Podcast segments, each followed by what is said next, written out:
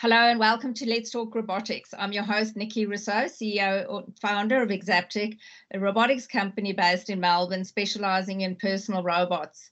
It gives me great pleasure to introduce you to my guest today, Mark Pivac.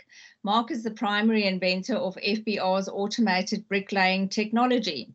He is an aeronautical and a mechanical engineer with over 25 years' experience working on the development of high technology equipment, ranging from lightweight aircraft to heavy off road equipment. Mark, welcome and thanks for joining me today.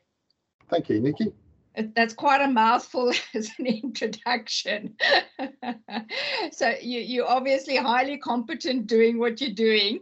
Um, with your background in aeronautical and mechanical engineering, how did this lead you into the field of robotics?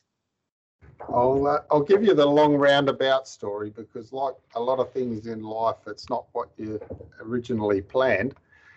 Uh, I got into aeronautical engineering because uh, back in the 80s, I was a very keen windsurfer and still am now.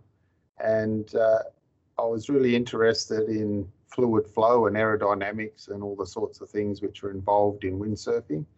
Um, so I ended up doing an aeronautical engineering degree and became and always was interested in aeroplanes, but decided that would be a good field to work in and uh, joined the Royal Australian Air Force and worked with them for a few years. And while I was there, uh, I really wanted to build really accurate fins uh, for my windsurfing. So back then, I built a computer controlled machining center, um, which are a lot more common now. And you know, a lot of people build hobby versions of those things, but 30 years ago, that was not so common. Uh, so I did that in my back shed, and that sort of led into a real interest in automation and so on. And um, through that, I got involved in building CNC routing machines, um, which ended up being used for pattern making and cabinet making uh, in various industries, particularly in the mining industry for making patterns for big mining spare parts and wear parts in ball mills and crushers and dragline buckets and all those sorts of complicated things.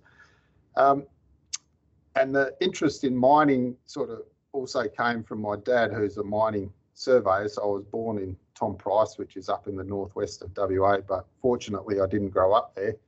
That ended up working for Alcoa. and I grew up in Mandurah, which is a coastal town about 100 kilometres south of Perth. So much, much nicer place than up in the northwest, even though the northwest is beautiful. And, and as far as mining towns go, Tom Price is probably one of the nicer ones that you'd find. Um, so dad had used to bring home from work, you know, the latest and greatest in surveying equipment and, you know, some of those bits of instrumentation back in the 70s and 80s cost, you know, many times what our house cost. And he'd occasionally show me how they worked and I sort of got quite interested in all of that and used to go out on the weekends and help dad, you know, with jobs he'd do on the side um, setting out land and measuring up sand pits and that sort of thing. So I kind of eventually ended up um, with a little bit of cross disciplinary knowledge that I guess people don't often get, where I knew a, reasonable amount about optical measurement from surveying, uh, and I ended up knowing a reasonable amount about uh, automated machinery and robotics from building CNC machines and I knew a reasonable amount about systems engineering from being an aeronautical engineer where you deal across the whole systems involved in an aeroplane. So that's how I got into the field of robotics, even though I was trained as uh, an aeronautical engineer listen, it's a fabulous story, and I mean, it goes to show that your, you know, what your parents do are actually in a way quite important because without your dad um, getting you to along to tinker along all of this, you could have had a completely different uh, career, so to speak. Absolutely, I think we're the sum of many different parts, aren't we? Yeah, definitely. So. How was FBR started and what came first, the technology or the application? So this is one of those unusual ones where the technology came first, and it actually came in a in a series of steps, uh, in once again a long roundabout sort of a way that um, didn't really have an application for quite a while. So as I mentioned, my dad was uh, a mining surveyor with Alcoa and early on, um, they were looking at machine guidance and how they could automate some of their surveying process. So in the very early 90s, I wrote a proposal which didn't end up going any further with them, and it was to use uh, some vision technology to measure exactly where an excavator was in real time uh, in the pit, so they would know exactly where they're digging. And once again, that's through an unusual set of circumstances because the the ore body which Alcoa was mining um, is very distributed, so the pits are actually quite small, and it's also uh, quite variable in quality. So they actually have to try and, and blend the what they're digging to achieve a specific blend for the refinery. And they've got another complicating factor that if they dig too far, they dig into stuff called reactive silica, which um, really increases the cost of the processing. So they're trying to dig the right stuff and trying to not dig the bad stuff. So that's what drove their requirement for it. Mm-hmm. And of course, now they've got automated um, systems which measure where the machines are. But 30 years ago, that was just a dream. So that's sort of triggered the interest in um, machine automation on a big scale. Um, and like I said earlier on, I was building uh, routing machines, which are like machining centres. And um, I also had friends working in the marine industry in WA. And uh, I got a little bit involved in some of the design work there. And one of the really unpleasant jobs which they have to do after they weld up a big aluminium boat is it ends up all distorted. So then they go and put epoxy filler on it, and then a team of guys come in with big long sanding boards and, and sand it all back. So if you've ever sanded back your windowsill to put a new coat of varnish on, you know how long that takes. Well, imagine how long it takes on a boat that might be 100 metres long. So I thought, well, if we could make a if we could make a machine to do this and we measured where it was with optical surveying and could get all that feedback uh, control to work, that might be a much better way of doing it anyway, with the technology that was available back then, I kind of figured out it would be a massive R&D project, would cost tens of millions of dollars, and there might be a market for one of these things. So I didn't even bother trying to um, to make it. And also mentioned how these routers were used uh, for building patterns for the mining industry. Now, it's one thing to actually shape a big piece of wood or or um, piece of tooling board that you, have got, but you have to make up an approximate shape for that first. And uh, that's traditionally done manually, you know, with guys cutting out bits of wood from a drawing. And I figured, well, we could probably automate all of that. We could have a machine which would just cut lengths of wood, and then the router itself could go and grab the different bits of wood and stick it all together. Once again, I figured out, you know, global market for these are not many not many machines. Anyway, in 2005, there was a building boom in WA and quite a shortage of bricklayers to the point where it was headlines in the local papers. You know, building boom, price of getting a brick laid skyrockets to a dollar fifty a brick or something. Uh, and one of my customers at the time made a fairly flippant comment to me and said, "Oh, Piv, you should uh, build an automated bricklaying machine. Look at this. You could have something on rails that went around the outside of the house. And I went, click. No, we need something on the end of a boom and we'll measure it optically and program it to lay the bricks and that'll be easy. So it's turned out to be a really good solution, but it's turned out to be far from easy. Um, so I thought, oh yeah, bricklaying's not that big an industry um, that's not worth doing. But I'll have a I'll have a Google and just see if I can find out how many bricks get laid. So the first clue was when the ABS actually keeps statistics, you know that it's a reasonable size industry you're looking at. Yep. So I dug in there, how many bricks get laid in Australia? The answer came back 1.5 billion. And I mm. thought, at a dollar fifty a brick, that's a reasonable size market. We could have a go at that.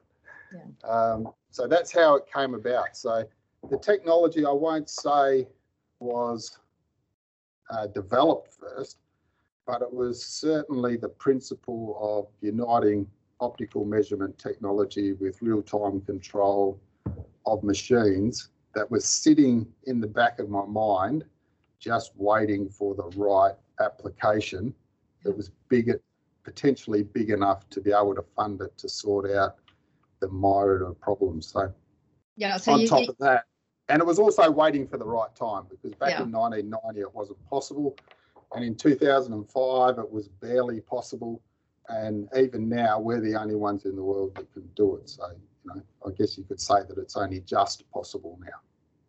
so what is Hadrian X and how does it work? So Hadrian X is a mobile machine, uh, about the size of a large delivery truck, which you might see driving around on the streets. Uh, and on the back of it, it has a complete robotic processing system to receive pallets of bricks, unpack those bricks, and then send them out along an articulated telescopic boom, which can extend out on our current version of machine 24 metres, and that will build uh, most average size residential houses in Australia. So the way the machine works is you drive up to site, uh, fold out some legs, similar to what you might see on a crane or a concrete pump, then unfold the boom, similar to the way a concrete pump boom unfolds. And then we load bricks into the back of it on a pallet. We just use a forklift or a telehandler to do that. Inside the Hadrian, there's a saw and uh, several robots which do the brick handling in there. And then we have a transport mechanism inside the boom which sends out individual bricks out to a laying head. And another part of our setup is we set up some fairly advanced surveying equipment uh, and we register where the slab is. We measure where the, the building slab is. And then that ties into the coordinate systems which the Hadrian itself uses. Uh, so that we don't have to precisely set up where Hadrian is. It just has to be in an area where it can reach all of the building site. And then any sag or wind deflection on the boom, uh, we actually measure the end of Hadrian with that same measurement system. And that's coupled into the control system so that the robot on the end, very end of the boom and the boom itself, uh, correct for any variations in where, where it should be and end up positioning the brick very precisely on the walls. And then we also do all the other ancillary things we need to do along the way, such as cutting the bricks, that's all done robotically, applying adhesive to the bricks. We don't use mortar uh, because, for several reasons. Firstly, in Europe, uh, mortar's generally not used these days. They use a construction adhesive because it has uh, much lower thermal conductivity than mortar. So in Europe, they use big insulated bricks, and we saw that the European market is really very big and, ripe for automation. And we've introduced that technology into WA, which has uh, also been well received. Um, so we do the cutting of bricks to the correct length, and we also do the application of the adhesive. One of the interesting things is that Hadrian works a little bit like a 3D printer but instead of squirting out a, a, liquid material that then solidifies, we place down bricks and each brick can be imagined to be like a voxel or a, a volumetric pixel. What that means is that we're able to build the walls very quickly and we also build the walls layer by layer. So the whole building appears to emerge out of the ground, so to speak. Uh, and we leave holes or spaces for the doors and windows. And because we're down at millimetre precision levels, um, the doors and windows can be pre-made off-site and then just simply fitted afterwards. So we found that it's a very uh, fast, accurate, and we also achieve a very good finish. And one of the big benefits to it is it enables parallel manufacture of other building trades as well because we know exactly what size the building's going to be built to. So the following trades don't have to come to or don't have to wait for the bricklaying to be finished, so they can come in and measure up what size you actually ended up with we already know what size it's going to be. So things like roof trusses and interior fit out can all be done in parallel. And then building a house becomes more of an assembly process rather than a, a measure it, make it, fit it process as it has been in the past. So in terms of the bricks that you're using, are these specific bricks that you've designed or is it your average brick that's, or, or is it like you, you can only use one type of brick for this house? Yeah, so Hadrian can handle a range of bricks. That's one of the complicating factors uh, which we had to overcome is we wanted to be able to handle quite a variety of bricks. Now it turns out that humans have been making bricks for six to 10,000 years but they've all been designed around the human hand and what the human hand can lay. So a long time ago when the technology existed to only make solid bricks and humans uh, were smaller than they are now, the bricks were basically made to suit the human hand and you know were quite small. As technology has developed and automation has been introduced into the brick manufacturing process, um, bricks have evolved to become larger with voids inside them uh, to the extreme where you take, for example, the large insulated bricks which are manufactured in Europe by companies uh, like Wienerberger. They are nearly all there with just very thin walls of clay. So what's that? What that has meant is that the bricks have been able to get bigger, but only as big as what a human can still lift and carry and handle. Now, when you introduce robotics, you go, well, we're no longer constrained by that size limitation. What would an optimum block look like for a robot? So on that basis, you'd say, well, perhaps we can go to a much bigger block. The problem there is that the brick manufacturers aren't yet geared up for that. So it's a little bit of a chicken and the egg situation. Um, if there was something around that could lay the bigger blocks, then they'd make the bigger blocks. But we've had to design a machine that needs to lay some blocks, but the big blocks don't exist yet. So it's that kind of chicken and egg thing. So we've designed Hadrian to handle a range of block sizes uh, from the very small ones, which humans used to lay in the past and still do in many parts of the world, right through to the biggest blocks that are currently available. And our next model of machine is being designed for a block which will be twice as big as that again. And all of that sort of leads to an increase in efficiency. Uh, and then you start to look at, well, what else? If we're already producing blocks optimized for robots rather than humans, what other things could we do to that block which could improve it? And the accuracy of block laying has meant that we can now consider laying each block at a particular point in space rather than relative to its neighbours. And then we can look at what we might put in that block, which would help the following trades. So another factor we've been able to introduce is uh, alignment of the core holes inside the block, which then makes it easier to pass services like plumbing and wiring and so on uh, vertically through the walls because you've now got holes which all line up perfectly. So the quick answer is yes, we can lay human blocks, but that's not a, an optimum for a robotic solution. So we're also working on block designs and we have produced our own block designs optimized for robots. And in the future, we see a combination of both with eventually robot optimized blocks becoming the norm. Okay, so now with the um, the actual shaft of the arm laying the the the bricks, how does that happen? Does, is that already loaded, or is someone loading the bricks on there? So the bricks are loaded into the back of Hadrian with a forklift, and from there on, it's a completely robotic process. So the first part of the process is a robot takes off a row of bricks and then places it on a platform where they can be inspected by camera if the blocks need cutting, another robot then places the block into the saw, cuts it, stores any offcut for future use. Our program also looks ahead so we know what cut blocks are coming up. So in advance of when we need the, the saws already cutting the blocks.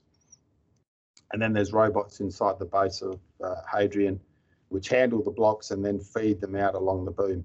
So our actual laying process is pretty much is free of human hand involvement. So the machine is loaded by machines, and then from there on, everything happens robotically. Okay, so two things spring to mind immediately for me is the the time factor and the just the shrinkage was um, I, I, we built a house in South Africa, so I'm, I'm actually well aware of how many bricks got broken on site just in just the delivery of it. So, um, talk to me a little bit about that. Yeah, so there's two aspects to that. The first is that traditionally a builder won't know very accurately how many bricks they'll need to build a house. Um, it'll either be based on past experience or they'll do some rough take-off measurements. Of course, as, as CAD modelling has become more common in the housing industry, those estimates are getting better and when builders do repeat builds, they get to know more about how many bricks might be needed. But our process starts with creating a 3D model of the complete house. And as part of that, we automatically generate where every brick and every cut brick needs to go. And then we can optimize the use of cut bricks so that we end up using the offcuts. And it's possible for us to build an entire house with only fractions of a brick as waste. And we can order exactly what we need. Uh, on the broken brick side of things, because we're handling direct from pallets of bricks, we actually have a bit less handling involved than what's traditional with um, manual bricklayers. So actually find that we have a very low breakage rate. Uh, and then of course the machine internally also inspects the bricks and rejects the ones um, which aren't up to standard, which may be cracked or have missing pieces on them. Listen, I can see all sorts of applications for this, but um, COVID now, of course, has affected all of us. Um, but as I understand it, you you had quite a productive year, and you uh, built three projects: so a residential display home, a commercial community centre, and a two-story test structure for international partners. Now, is this all all in West Australia? And and tell us about it. Yeah, it's all been done in Western Australia. Uh, we had intended to be heading overseas and doing some more demonstration work overseas, but of course that's very difficult with COVID. Mm-hmm. Um, but we have kept up our uh, teams meetings with uh, all our overseas partners, and we're currently negotiating and working out a number of different things uh, to help us get Hadrian into global markets. Uh, one of those was the Mexican demonstration build of a two-story structure of the style which is built in Mexico. And we worked very closely with GP Vivienda on that. Um, as much as we would have liked to have built that house in Mexico, that wasn't possible. So we took their plans and, you know, in the digital world, you can demonstrate and communicate pretty well what's going on. Uh, so we built that one on our site. We also do a lot of other test builds um, for different builders all, all over the world and also local ones here on our site. So not everything we do is publicised. Um, and our first residential build uh, was done at Dayton last year, just after the COVID pandemic sort of shut things down in WA.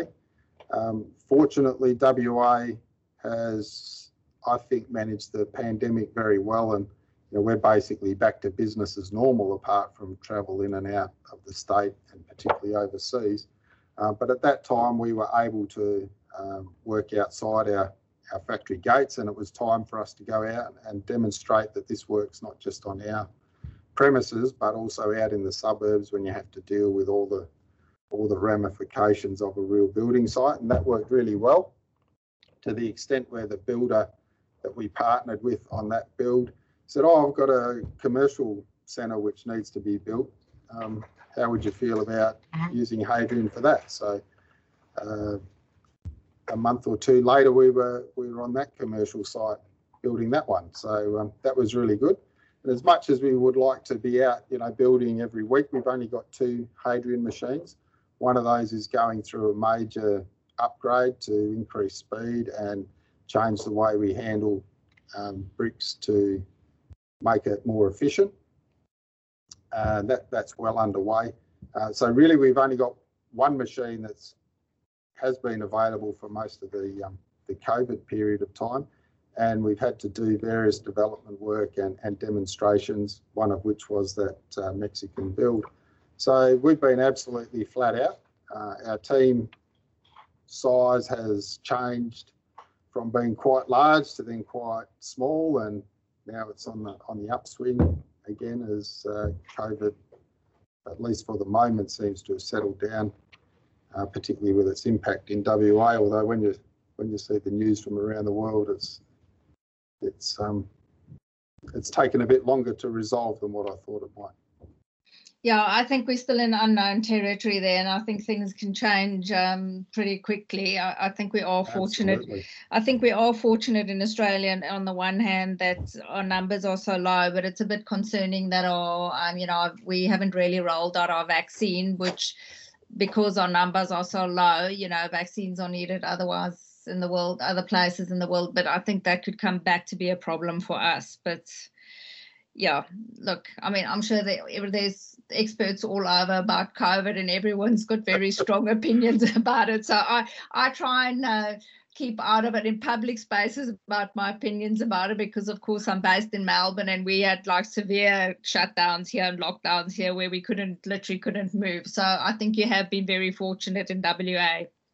Definitely, definitely. So, so tell us, like robotics. Um, we all know the uptake of robotics in Australia um, is is maybe not as high as we would like it. What what's been the response uh, to Hadrian X with regard to the builders, developers, and manufacturers? Um, how have they reacted to this innovation? Yeah, look, really well, Nikki the big issue with introducing new technology into the building industry is it's got to be a 100% solution. You can't go there with a 90% or even a 99% solution. You've got to go in there with something which absolutely solves all of their issues. And that's what Hadrian does. It, it goes in there and it solves all of their problems. So we've had great response from builders, not just locally, but throughout the world as I said, in North America and Europe, where we see really big markets for Hadrian. Um, the biggest issue we have is just the timeframes involved in getting the whole construction pipeline on board. So, although we're still laying bricks, um, some things do have to be a little bit different. But that's not really the big issue. The big issue for us really is just scaling up the technology. Uh, and we've got really good plans as to how we'll do that. And um, it's an exponential technology. So it looks like from the outside, not much is happening. But every year, you know, we've been plotting this for the last 15 years that the project's been going. You know, how many bricks have we been how many bricks around the world have been laid robotically and, and how many bricks is Hadrian laying robotically? And what people tend to do with exponential technologies, as you probably know, is that they really tend to overestimate the short short term impact that something will have. You know, they think, oh, it's all going to be in the industry tomorrow, and you know, the, everything's going to be changed. But they tend to also severely underestimate the long term impact of it. So, you know, when mobile phones first came out, people thought, oh, great, you know, everybody's going to have a mobile phone next year. And it probably took 20 years for mobile phones to become ubiquitous. And we majorly, majorly underestimated who would have them. You know, when they first came out, we thought, oh, yeah, they'll be good for business people and, you know, they'll be the only ones who have them. And now, you know, I'm, I don't know if your kids have got them, but my kids have got them. You know, so in our family, we've got five mobile phones. We used to only have one phone before. Now we've got five. Um, and you know, there's parts places in the world. You know, like one of one of the engineers uh, used to work in Africa, and he said there he remembers walking through a village one day where he saw this incredibly poor person who didn't have shoes on their feet, barely had any clothes on, and they had two mobile phones because in that particular country there were two mobile phone networks and one phone couldn't call up everybody that he needed to talk to. So, you know, that just goes to show how in the long term we, we just dramatically underestimate the impact of technology.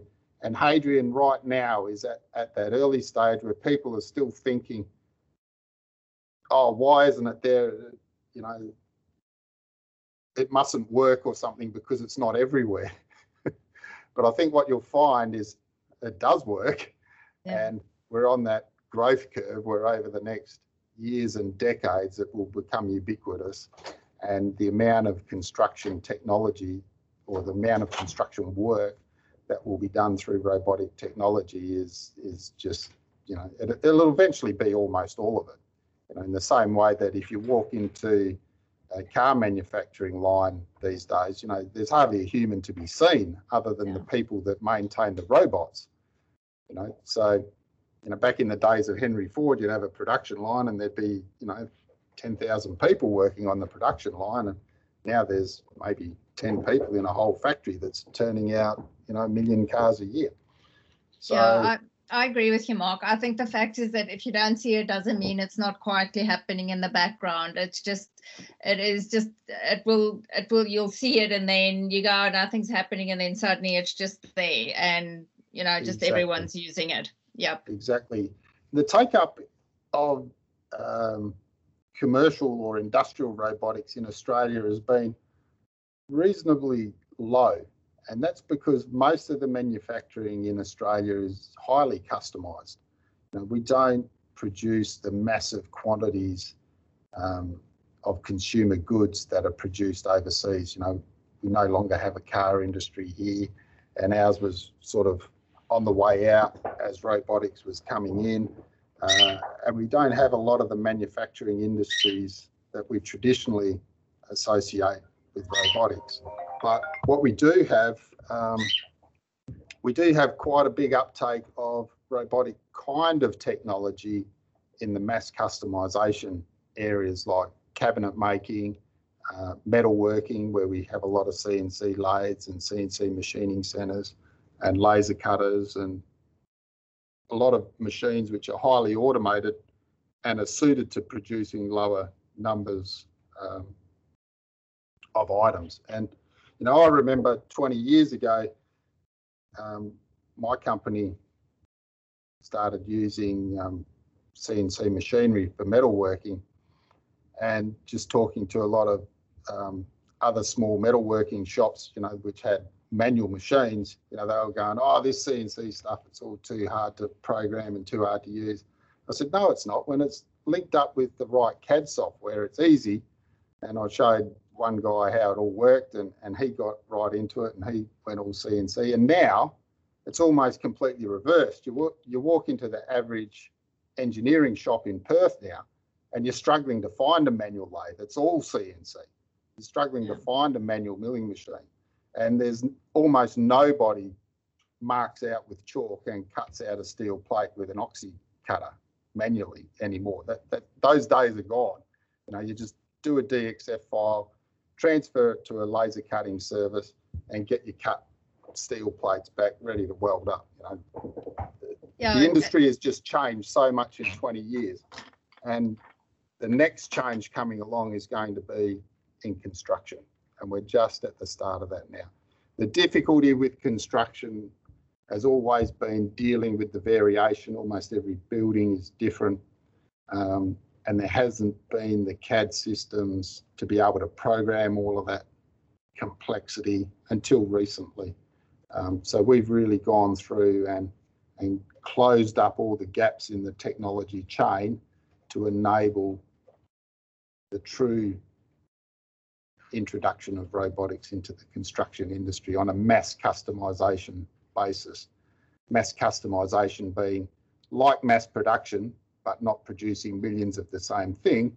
You're producing millions of almost the same thing, where we're laying bricks millions of times, but they're producing different shaped houses at the end of the day.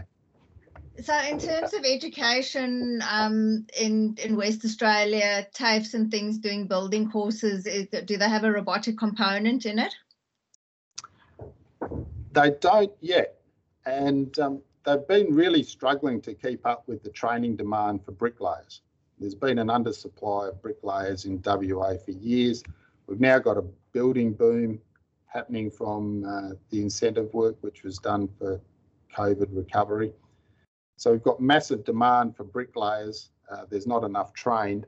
But similarly, some areas of construction, they do have training around robotics, you know, like in the cabinet industry, um, robotic machinery, CNC routers for cabinet making and automated panel saws are pretty common. So they do have that training stuff. But typically, I think the TAFEs and training institutions are a bit reactive. They kind of only provide the training when industry's demanding that we need these people trained in that. And the introduction of Hadrian is about to happen. Um, but I think TAFEs and so on will be a bit uh, reactive and take a few years to get up to speed for that. So we're actually training our own operators internally and we're also offering Hadrian as wall as a service rather than selling machines because we understand that builders are not that interested in training up people in new technology and operating robots. They want to build houses. So they just want to be able to buy the bricklaying service the same way that they buy a manual bricklayer services, except that it's going to be done with a robot. So as far as the builder's concerned, not much different. Uh, as far as the operator is concerned, they'll be our Hadrian operators, trained, ready to go. At the moment, not in the TAFE system, probably in five years, I, I think they will be through the TAFE system. So, um, how long did it take to do the residential house that you built there during COVID? I think that one was about four days. Uh, And in the future, our holy grail is to be able to turn up on site, build a whole house, and get off the site in a day. And our next model of machine should be able to do that. And what's typically a, a, bricklayer if they build a house? How long does it take them? Uh, depends how good the weather is. Yeah, always a factor. Extent. Yeah. For two reasons. Uh, if it's rainy, obviously they don't want to be outside working in the rain. And if it's good surf, they probably don't want to be laying bricks. so you want no, the right weather. No, not no too wonder bad got... not too good. no wonder you've got a problem in West Australia. Like in Melbourne, there's never good weather, so we're always working here. well, that's yeah. part of the problem, you know. Yeah. Um, no, seriously, look, if it was a big team on a on a on a simple build uh, and they had a good break with the weather, you know, they might be out of there in two weeks. But typically, your smaller teams, which are typically two bricklayers and maybe a labourer, you know, they could be on site anywhere from two to six weeks, maybe even longer if it's a big, big house. So it's quite a big time saving involved either way. Yeah, I reckon so. Typically, how many bricklayers would be on a job site doing that, Mark? In WA, the typical number is about three. Oh, so it's not huge. No, so they typically do a typical brickies team for a single house in Western Australia is two or three guys. And like I said, they'll be on site anywhere from two to six weeks, typically. Wow. And Hadrian, uh, currently we have quite a few ancillary staff because we're developing and monitoring the machine. But in terms of operators, it actually needs two. So we have one person operating Hadrian, and really they're just supervising uh, and dealing with any unusual situations, and one person operating the, the telehandler, loading the bricks in the back. And we think eventually that might even get down to just one person, which will be the telehandler operator with an automated Hadrian, uh, and that should be it on site. And so how does ha- Hadrian? Sorry, how does Hadrian get to site? Does it uh, is it okay to drive, or do you have to? Is it? Yeah, it's a standard road registered truck. That's it. Okay. All right. So it drives down the road 100 kilometres an hour, and um, goes anywhere a normal truck can go. Uh, except you do not want Hadrian involved in any accidents, is what I would be thinking. Thank you. so, how's the robotic construction landscape developed since the project first started? Yeah, there's quite a lot of interest around the world in robotic construction. Um, it's such a huge industry, you know, it's construction's a multi-trillion dollar a year industry. And across the board, we've seen increasing automation, ranging from the design side of things, where you know it's changed from paper plans through to CAD models on computers, and now BIM, which is building information modelling, and uh, what they call in the construction industry 5D, which sort of goes on to include the project management and tracking of commercial projects, and that's starting to find its way into residential construction as well. So on the design side of things, things are getting pretty automated, and that's a really good enabler for Hadrian as well because we like that um, interface to the digital world. On the actual construction side of things, there is quite a bit of automation off the building site. You know, so when you look at things like the manufacture of cabinetry and furniture, that's all pretty well automated with CNC machines. Steel work is, you know, handled with automated beam lines and, and welding robots and stuff like that. But as soon as you get to the job site, it's only been mechanisation rather than automation. So, you know, we're using cranes now to lift stuff. We're using telehandlers to lift and move things around the job site. We're using bobcats and you know mini excavators to do the digging work, but none of that's really automated. Um, so we're kind of one of the first to really introduce proper robotic complete automation onto the job sites. And around the world, there's quite a bit of interest in 3D printing as well, just in general, but most of that has been um, squirting out liquid materials like a concrete, yeah. which you expect to harden on site. And look, that's great technology, It gives you a lot of flexibility and fairly simple programming. But the, the couple of big problems which I think that 3D printing doesn't address is the finish quality of the wall, the building speed, the climatic impact. A lot of those materials to cure properly need fairly controlled environments, which we don't have traditionally on a construction site. Um, and the setup time. So a lot of those 3D printers are a gantry kind of structure where you have to build a machine that's bigger than the house site you want to build. Um, and that is something which our dynamic stabilisation technology could address.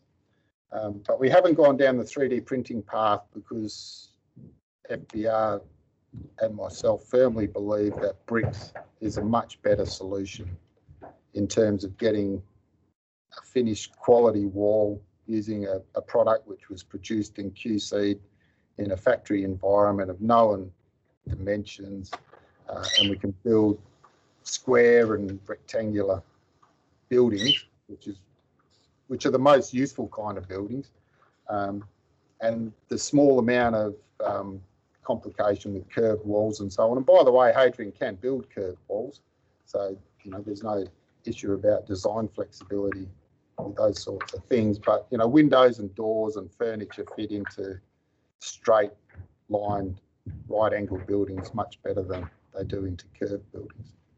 You know, I, listening to you reminds me of an interview I had with Professor Toby Walsh, and he said to me, you know, eventually with all the the ro- robotics that will go on, people like carpenters are be, going to become real artisans in their in their uh, craft and trade, like, and they will eventually, in years to come, be able to charge whatever they like because um, it's going to be such a niche to get someone to actually make a handmade, um, you know, cabinet or bookcase or something.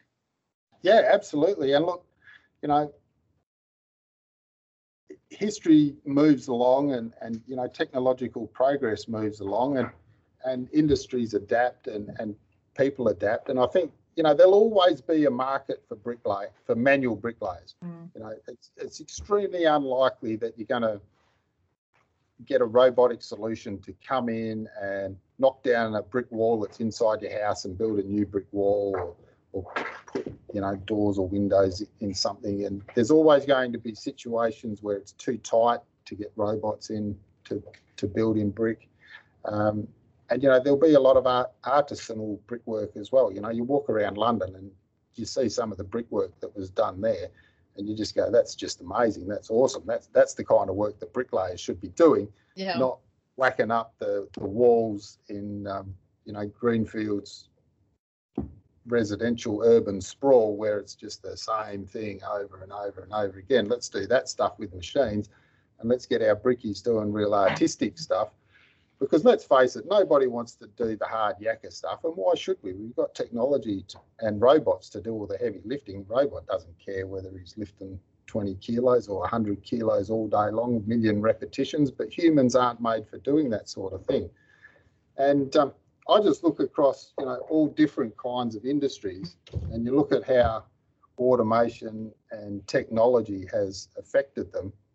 And it wasn't that long ago when 50% of people were involved in the agricultural industry just to produce our food.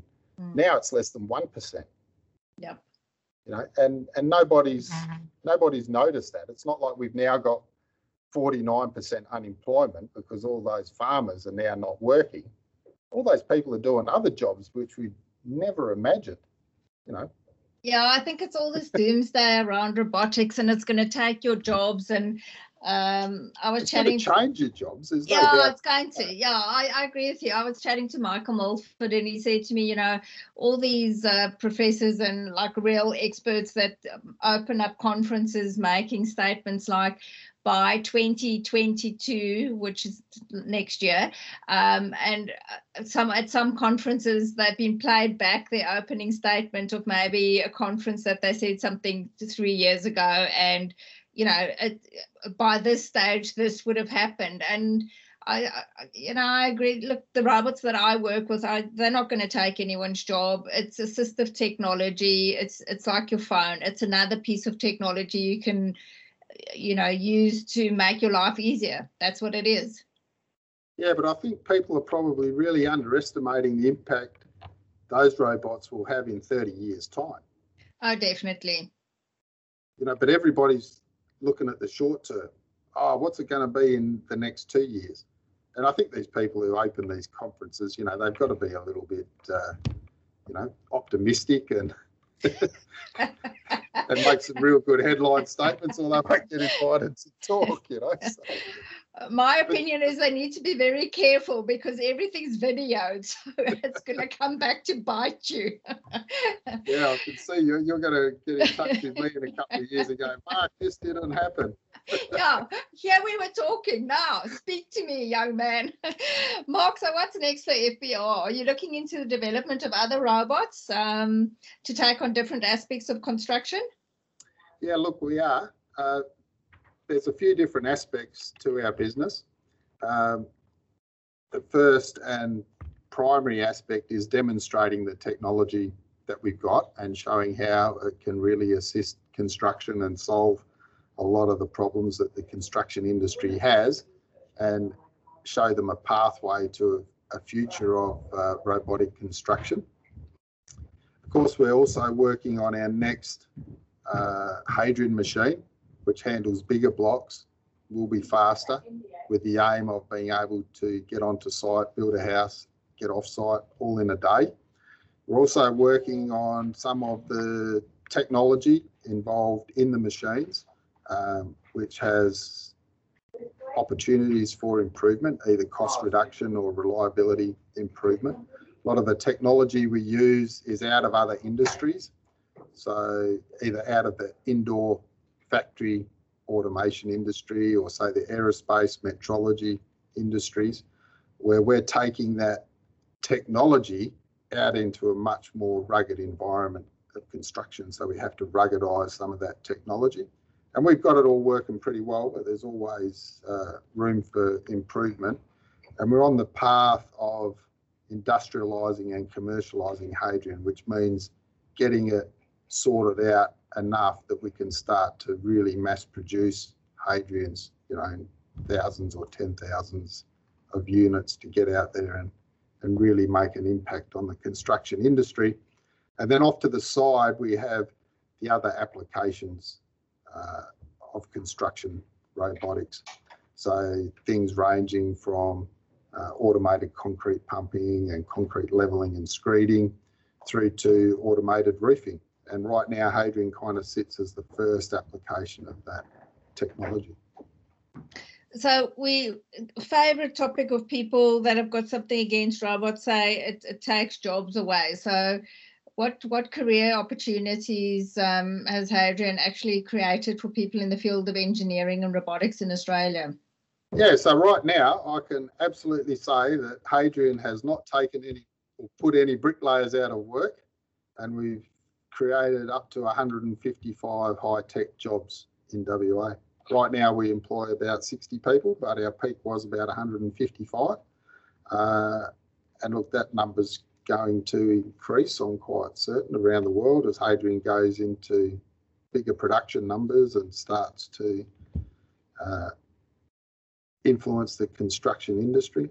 And look, we employ a whole range of people, ranging from the people who build Hadrians through to those who design them, operate them, do the programming, and so on. So they're different jobs. And look, what what I think you'll find is that as Hadrian has a an economic impact on construction, you know the the total value of construction is not going to go down. So if you make something more efficient, what that means is the volume of production is going to go up. So that means either we're going to start providing more or better quality housing for people who don't have it, and those who do have it generally want to live in better houses. Like, yeah. So with population increases, a shortage of workers, I think worldwide we're going to see this and lack of housing. How will FBR address global needs? Yeah, so look, the obvious place for us to introduce Hadrian is into the first world where it's used to technology. Uh, and there's generally a labour shortage, particularly in the construction industry where it's, you know, dull, dirty or dangerous work um, or highly repetitive work. Um, and a skill shortage to do that sort of work. So that's that that's the first low hanging fruit. But we've surprisingly had a lot of interest from uh, countries which traditionally have been regarded as having a really low labour rate, like, say, Mexico or Brazil. Um, really low cost labour. But the problem there is that they either don't have skilled labour and they also have massive shortages of housing. So they're sort of stuck on both both sides of the fence. They they've got a massive demand which they can't meet because they haven't got the supply of construction workers um, to do it. So there's also a lot of interest there, and you know, some people might think at, at first thought that oh, you'll never get you'll never get an expensive machine like Hadrian into those markets because their labour cost is so low. Well, I'd just point to the use of hydraulic excavators in those markets. You know, you could hire a thousand people at the drop of a hat for a couple of dollars a day to go and dig holes. Mm. No problem at all. But when you go to the big construction sites, you see hydraulic excavators working there, lots of excavators. And that's because you simply cannot get enough people around a hole to dig it manually anymore. You need to use the mechanisation that's available. And it turns out to be lower cost than trying to manage all those people and get them to turn up and and it's far easier to tell one guy with an excavator, that's the big hole we need dug, go and finish that today, than to try and manage a team of 500 navvies for three weeks while they muck around with spades and shovels trying to dig the same hole. So yeah. the automation is inevitable, absolutely inevitable. And Hadrian provides a real solution uh, to both the skill shortage and a solution to the pent up demand that's there for humans to have reasonable shelter?